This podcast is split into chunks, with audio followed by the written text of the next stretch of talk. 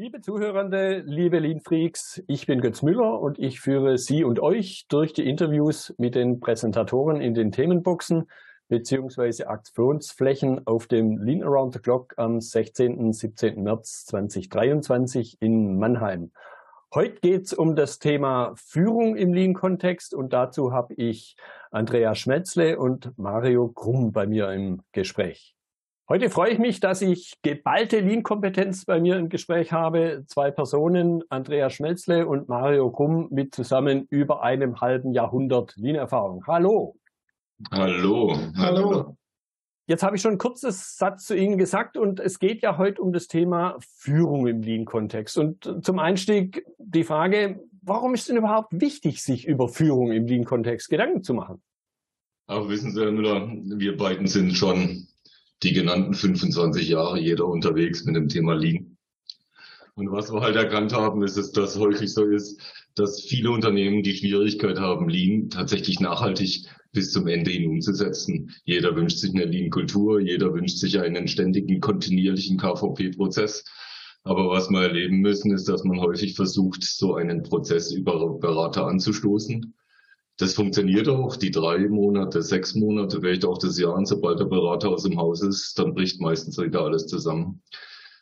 Ich kenne kein einziges schlankes Unternehmen, also Lean-Unternehmen, das ohne Führungskräfte tatsächlich auch so geworden ist.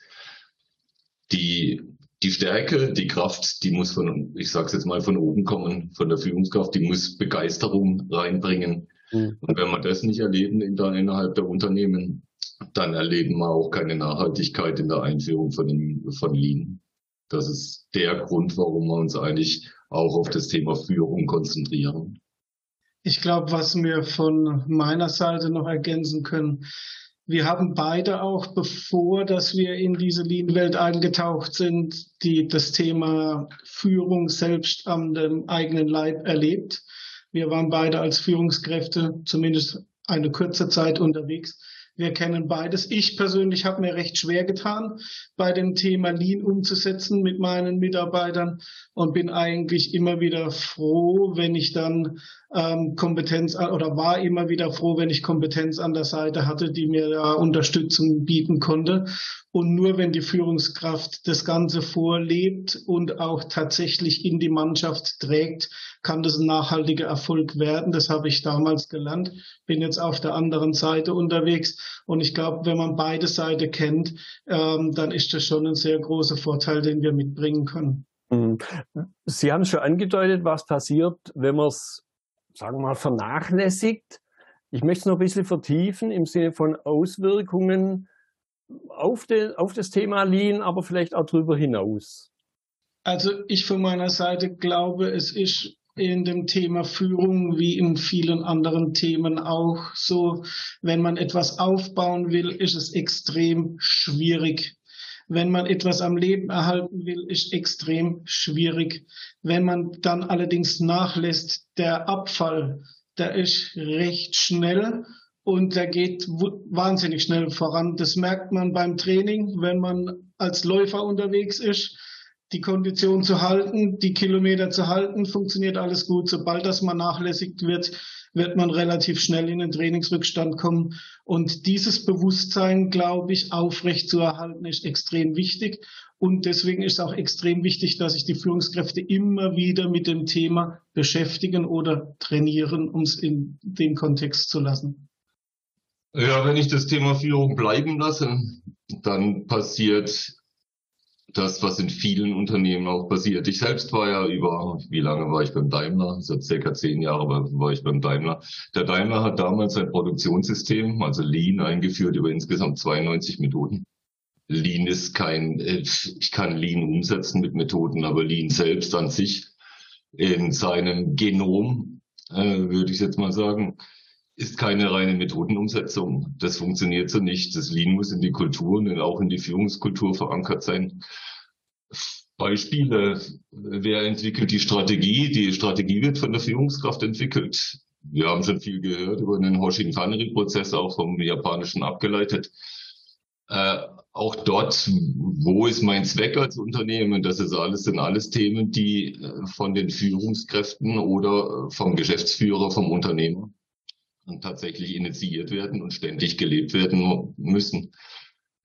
Zusammengefasst, Lean ist keine reine Methodenumsetzung. Lean äh, sollte als Kultur im Unternehmen verankert werden und das geht nur über die Führungskraft und das am besten von oben an.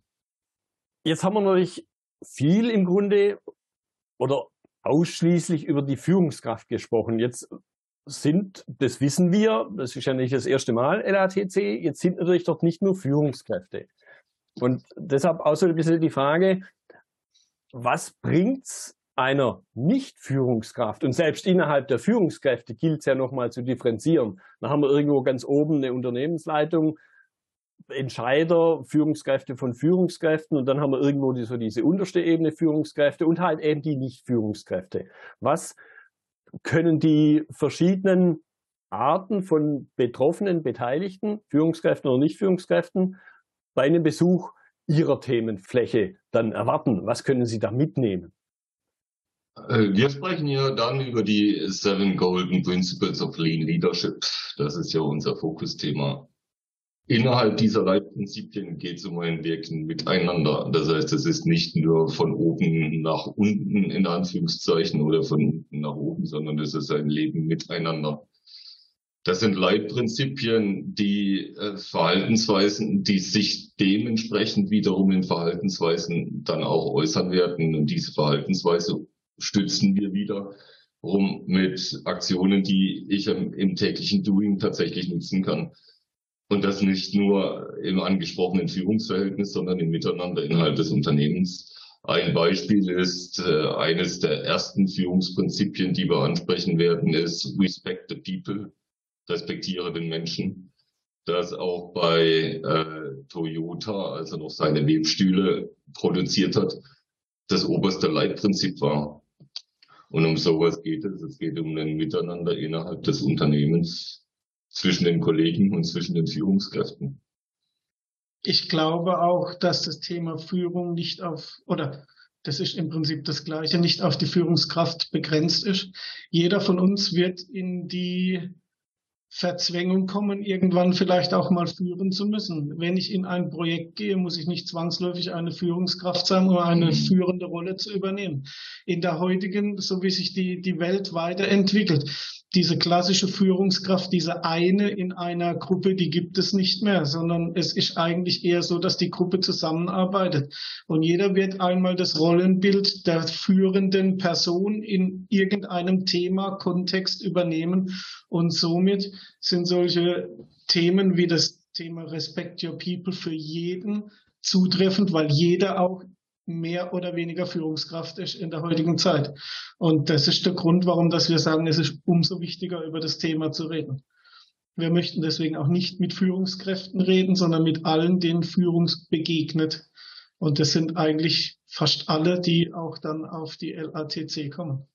Genau, das war jetzt eine wunderbare Zusammenfassung. Das heißt, man kann subsumieren, es betrifft jeden und es ist jeder eingeladen, Ihren Vortrag auf der Themenfläche zu besuchen. Herr Schmelzle, Herr Krumm, ich danke Ihnen für Ihre Zeit, für die kurzen Einblicke und das Interesse, das Sie damit hoffentlich bei den Zuhörern schon geschaffen haben. Vielen Dank. Vielen Dank auch. Wir freuen uns auf viele Besucher. Ja, liebe Lean Freaks, es gibt noch Tickets für das LATC 2023. Bis zum 31.10. gibt es noch den Early Bird Rabatt.